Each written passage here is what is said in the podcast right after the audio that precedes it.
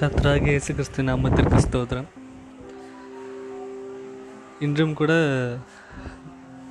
ஒரு மறுமுறை ஒரு ஆடியோ வடிவில் உங்கள் அனைவரையும் சந்திப்பதில் மகிழ்ச்சி. ஒரு சின்ன கதையிலேருந்து நம்ம ஆரம்பிக்கலாம். ஏழு சபை காலங்கள் நீங்கள் கேள்விப்பட்டிருப்பீங்க. அதில் மூன்றாம் சபை காலத்தில் மார்ட்டின்னு ஒருத்தர் அவர் தான் அந்த சபைக்கான தூதன். அவர் ஒரு தீர்க்கதரிசியும் கூட. அவர் ஒரு தடவை வந்து சில நிருபங்கள் எழுதிக்கிட்டு இருந்தார். அப்போ அவர் கண்ணு முன்னாடி அவருடைய அறை திடீர்னு ஒரே பிரகாசம் ஒரே வெளிச்சம். ஒரு மனுஷகுமாரன் ரூபத்தில் ஒருத்தர் வந்து தலையில் கிரீடங்கள்லாம் வச்சுட்டு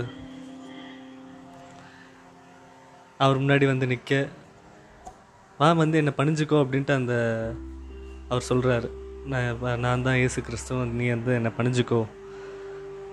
நான் ராஜாவாக வந்திருக்கேன் அப்படின்னு சொல்லி சொல்லும் பொழுது அவர் அவர் ஒரு நிமிஷம் யோசித்து பார்க்குறாரு.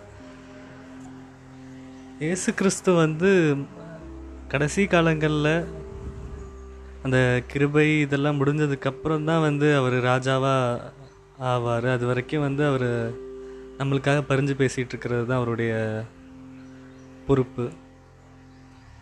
எல்லாம் சேர்ந்து அவருக்கு வந்து கிரீடங்கள் வைப்பாங்க. அதுக்கப்புறம் தான் அவர் அந்த கிரீடங்கள் அவருக்கு தலையில் இருக்கும். இது ஏதோ வித்தியாசமாக இருக்கே அப்படின்னு யோசிச்சுட்டு தன் கையில் பக்கத்தில் இருந்த இங்கு பாட்டில் எடுத்து அப்படியே இங்கு அவர் மேலே தெளிக்கும் போது அந்த ஆவி மறைஞ்சு போயிடும் என்ன ஒரு ஆச்சரியம் பார்த்தீங்களா? நீங்களும் நானும் அங்கே இருந்தால் சடான் யோசிக்காமல் அப்படியே காலில் கூட விழுந்திருக்கலாம். சொல்ல முடியாது. ஏன்னா ஆ பாரு ஏசு கிறிஸ்தே வந்துட்டாரு அப்படிங்கிற மாதிரி நம்மளுக்கு தோணியிருக்கும் எந்த ஒரு விஷயத்தையுமே நம்ம வார்த்தை கூட வச்சு நிதானித்து பார்க்கணும். ஏன்னா சாத்தான் கூட ஒளியின் தூதனுடைய வேஷத்தை தரிச்சுக்குவான் அப்படின்ட்டு வேதம் சொல்லுது. அவனுக்கு சாதகமாக ஒரு சில வேத வாக்கியங்களை அவன் எடுத்துக்கிட்டு அவன் என்ன வேணாலும் நாடகம் ஆடலாம். பேதையானவன் எந்த வார்த்தையும் நம்புவான். விவேகியோ தன் நடையின் மேல் கவனமாக இருப்பான் அப்படிங்கிற மாதிரி நீதிமொழிகள் பதினாலாவது அதிகாரம் பதினஞ்சாவது வசனம் சொல்லுது. நம்ம இந்த காலத்தில் நம்மளுக்கு ஏதோ ஒரு விஷயம் நடந்துச்சுன்னா பவுல் சொன்ன மாதிரி எல்லாவற்றையும் சோதித்து பார்த்து நலமானதை பிடித்து கொள்ளுங்கள் அப்படின்ற ஒரு வசனம் இருக்குது நம்ம எல்லாத்தையும் சோதி சோதனைக்குள்ளாக்கி நம்ம வந்து தெரிஞ்சுக்கிறதுக்கான உரிமை வந்து நம்மளுக்கு இருக்குது பறிச்சு பார்க்கக்கூடாது. ஒரு ஒன்ஸ் நம்ம கன்ஃபார்ம் பண்ணிட்டோம் ஒரு ஒரு விஷயத்தை நம்ம கன்ஃபார்ம் பண்ணிட்ட ஒரு தேவனால் அனுப்பப்பட்ட ஊழியக்காரர் இந்த மனிதர் தீர்க்கதரிசி அப்படிங்கிற மாதிரி கன்ஃபார்ம் பண்ணிட்டோன்னா அவரை அதுக்கடுத்து வந்து பரீட்சை பார்க்குறது வந்து குற்றம். அது பாவம். ஆனால் ஆரம்பத்தில் ஏதோ ஒரு விஷயம் நம்மளுக்குள்ளே புதுசாக வருதுன்னா அதை சோதித்து பார்க்கலாம். மோசே வந்து நீங்கள் யாருன்னு நான் இஸ்ரேல் ஜனங்கள் கேட்டால் என்ன சொல்கிறது என்ன அனுப்புகிறீங்க அப்படின்னு சொல்லி அந்த வனாந்திரத்தில் வந்து கேட்பார். நான் இருக்கிறவராகவே இருக்கிறேன்னு சொல்லு. நான் ஆப்ரஹாமின் தேவனும் ஈசாக்கின் தேவனும் யாக்கோபின் தேவனுமா இருக்கேன். இல்லை அவங்க அதை நான் அது போதாது. எனக்கு இன்னும் சில அடையாளங்கள் வேணும். ஏன்னா கன்ஃபார்ம் பண்ணிக்கிறதுக்காக. அப்படிலாம் கேட்கலாம். அது வந்து தவறு இல்லை ஏதோ ஒரு விஷயம் இருக்குன்னா அது நம்ம இப்போ இருக்கிற டயத்தில் வந்து நம்ம வேதத்தோடு தான் அதை ஒப்பிட்டு பார்க்கணும். இது உண்மையா பொய்யா அப்படின்னு சொல்லிட்டு. சரி இது வந்து இந்த பாகத்தை நம்ம வந்து ஏற்கனவே நான் வெளியிட்ட உன் பிள்ளைகள் எல்லாரும் கர்த்தரால் போதிக்கப்பட்டிருப்பார்கள் அப்படிங்கிற ஒரு செய்தியோட செகண்ட் பார்ட்டை நம்ம வச்சுக்கலாம். இதில் நான் ஒரு ரெண்டு வசனத்தோட ஆரம்பிக்கிறதுக்கு ஆசைப்படுறேன்.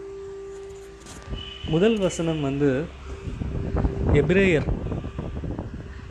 பதினோராவது அதிகாரம் ஐந்தாவது வசனம். விசுவாசத்தினாலே ஏனோக்கு மரணத்தை காணாதபடி எடுத்துக்கொள்ளப்பட்டான். தேவன் அவனை எடுத்துக்கொண்டபடியினாலே அவன் காணப்படாமற் போனான். அவன் தேவனுக்கு பிரியமானவன் என்று எடுத்துக்கொள்ளப்படுவதற்கு முன்னமே சா சாட்சி பெற்றான். இது ஒரு வசனம். அதுக்கடுத்து ரோமர் எட்டாவது அதிகாரம் எட்டாவது வசனம். மாம்சத்துக்குட்பட்டவர்கள் தேவனுக்கு பிரியமாக இருக்க மாட்டார்கள். தேவனுடைய ஆவி உங்களில் வாசமாக இருந்தால் நீங்கள் மாம்சத்துக்குட்பட்டவர்களாக இராமல் ஆவிக்குட்பட்டவர்களாக இருப்பீர்கள் கிறிஸ்துவின் ஆவி இல்லாதவன் அவருடையவன் அல்ல. கதராயேசு கிறிஸ்து நாமத்திற்கு ஸ்தோத்திரம். ஒரு முறை கர்த்தர் வந்து மாம்சத்தில் வெளிப்பட்டார். சீஷர்கள் அவருக்கு இருந்தாங்க.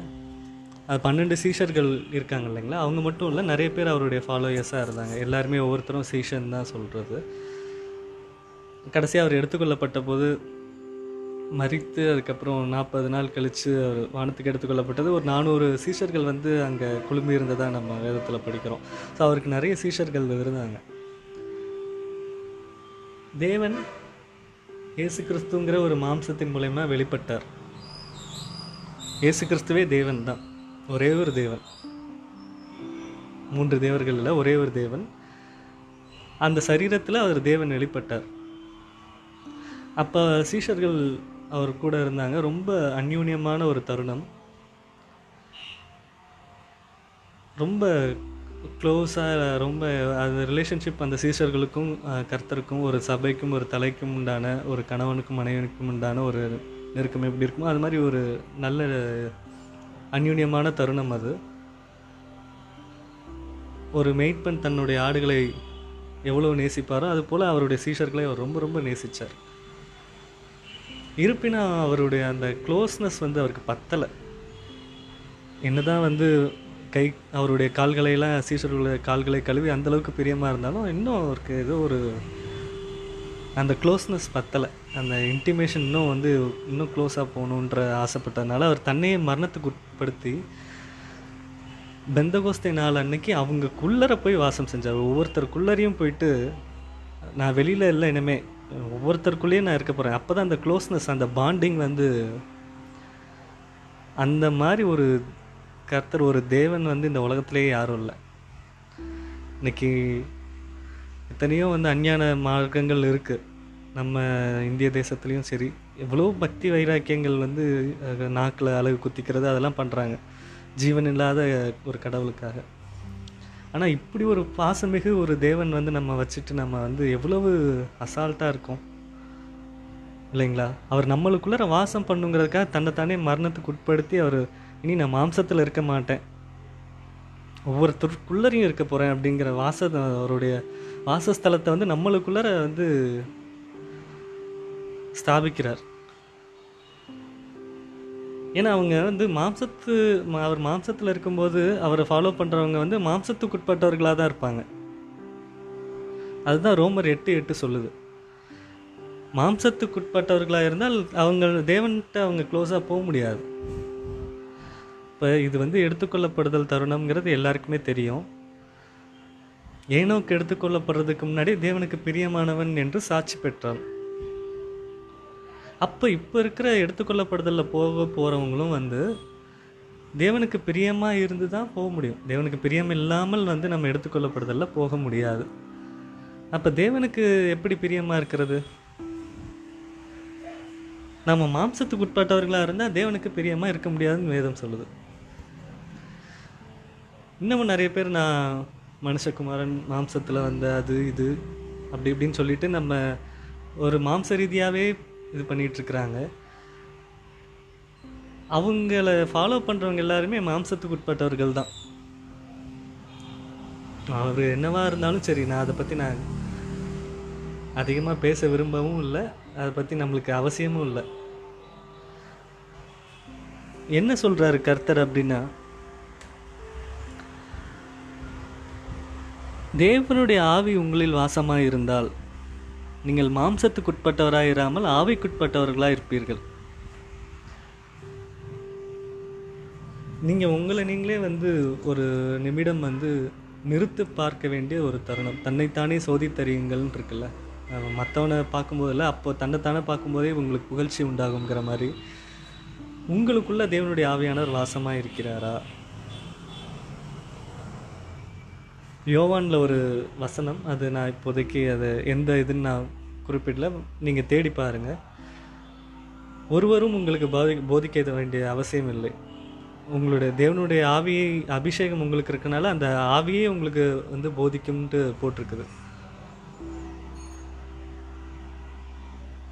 ஸோ எனவே வந்து இந்த காலம் வந்து ஒரு தேவகுமாரன் மனுஷகுமாரன் இப்படி வெளிப்பட வேண்டிய நேரம் இல்லை. இது வந்து வேதம் என்ன சொல்லுதுன்னா சர்வ சிருஷ்டியும் மேகமாய் தவித்து பிரசவ வேதனைப்படக்கூடிய நேரம். இந்த பாருங்க எத்தனை குழப்பங்கள் பூமியில். கொரோனா வந்து அங்கங்கே ஸ்தம்பிக்குது. சில எக்ஸ்ப்ளோஷர்ஸ் எரிமலை வெடிக்குது பூகம்பங்கள் வருது. சர்வ சிருஷ்டியும் மேகமாய் தவித்து பிரசவ வேதனைப்படக்கூடிய சமயம். எதுக்கு அப்படின்னா தேவபுத்திரர் வெளிப்படக்கூடிய நேரம். நம்மளும் நம்மளுடைய சரீர மீட்பாகிய புத்திர சுவிகாரம் வந்து கிடைக்கிறதுக்காக நம்ம அவஸ்தைப்பட்டுட்டு இருக்கிறோம் அதே ரோமர் எட்டில் பின் பின்னாடி வர இதில் இருக்கு. இது வந்து தேவபுத்திரர் வந்து வெளிப்படக்கூடிய நேரம். யார் தேவபுத்திரர்? எவர்கள் தேவனுடைய ஆவியினாலே நடத்தப்படுகிறார்களோ அவர்கள் தான் தேவபுத்திரர். இது வேணால் நான் இது சொல்கிறேன் ஆமாம் பதினாலாவது வசனம் எட்டாவது அதிகாரம் ரோமர் எட்டு பதினாலாவது வசனம் பார்த்தீங்கன்னா மேலும் எவர்கள் தேவனுடைய ஆவியினாலே நடத்தப்படுகிறார்களோ அவர்கள் தேவனுடைய புத்திரராக இருக்கிறார்கள். கர்த்தருக்கு சித்தமான இன்னொரு ஒரு நேரத்தில் வந்து சமயத்தில் the son and the sons of God குமாரனும் தேவனுடைய புத்திரர்களும் அப்படிங்கிற தலைப்பில் வந்து இன்னொரு சமயத்தில் கர்த்தருக்கு சித்தமான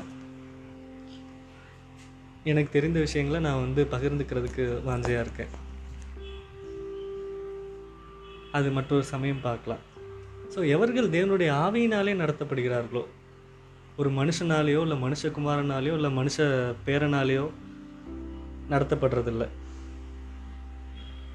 மம் மனுஷனும் சரி மனுஷகுமாரனும் சரி மனுஷ பேரன் எ- மனுஷன் கொள்ளு பேரன் எல்லாமே மாம்சத்துக்கு உட்பட்டவர்கள் தான். ஆனால் தேவனுடைய ஆவியினாலே நடத்தப்படணும் ஒவ்வொருத்தரும். நான் நீங்கள் ஒவ்வொருத்தரும். அப்போ தான் நம்ம வந்து தேவனுக்கு பிரியமாக இருக்க முடியும். தேவனுக்கு பிரியமானவர்களே. இந்த ஒரு விஷயத்தை நம்ம வந்து மனசில் வச்சுக்கோ. இது ஒரு ஷார்ட் மெசேஜாக எடுத்துக்குவோம். பிற்காலங்களில் கர்த்தர் நம்மளுக்கு ஒரு நல்ல அவகாசத்தை வந்து கொடுப்பாருன்னு நான் விசுவாசிக்கிறேன். அதுக்காக நம்ம நாள்தோறும் கர்த்தரை ஸ்தோத்தரிப்போம். இம்மட்டுமாய் நம்மளை காத்து நம்மளை மேய்த்து வருகிற நம்முடைய மேய்ப்பருக்கு சதா காலங்களிலும் மகிமை உண்டாவதாக. கத்ராகேசு கிறிஸ்து நாமத்திற்கு ஸ்தோத்திரம்.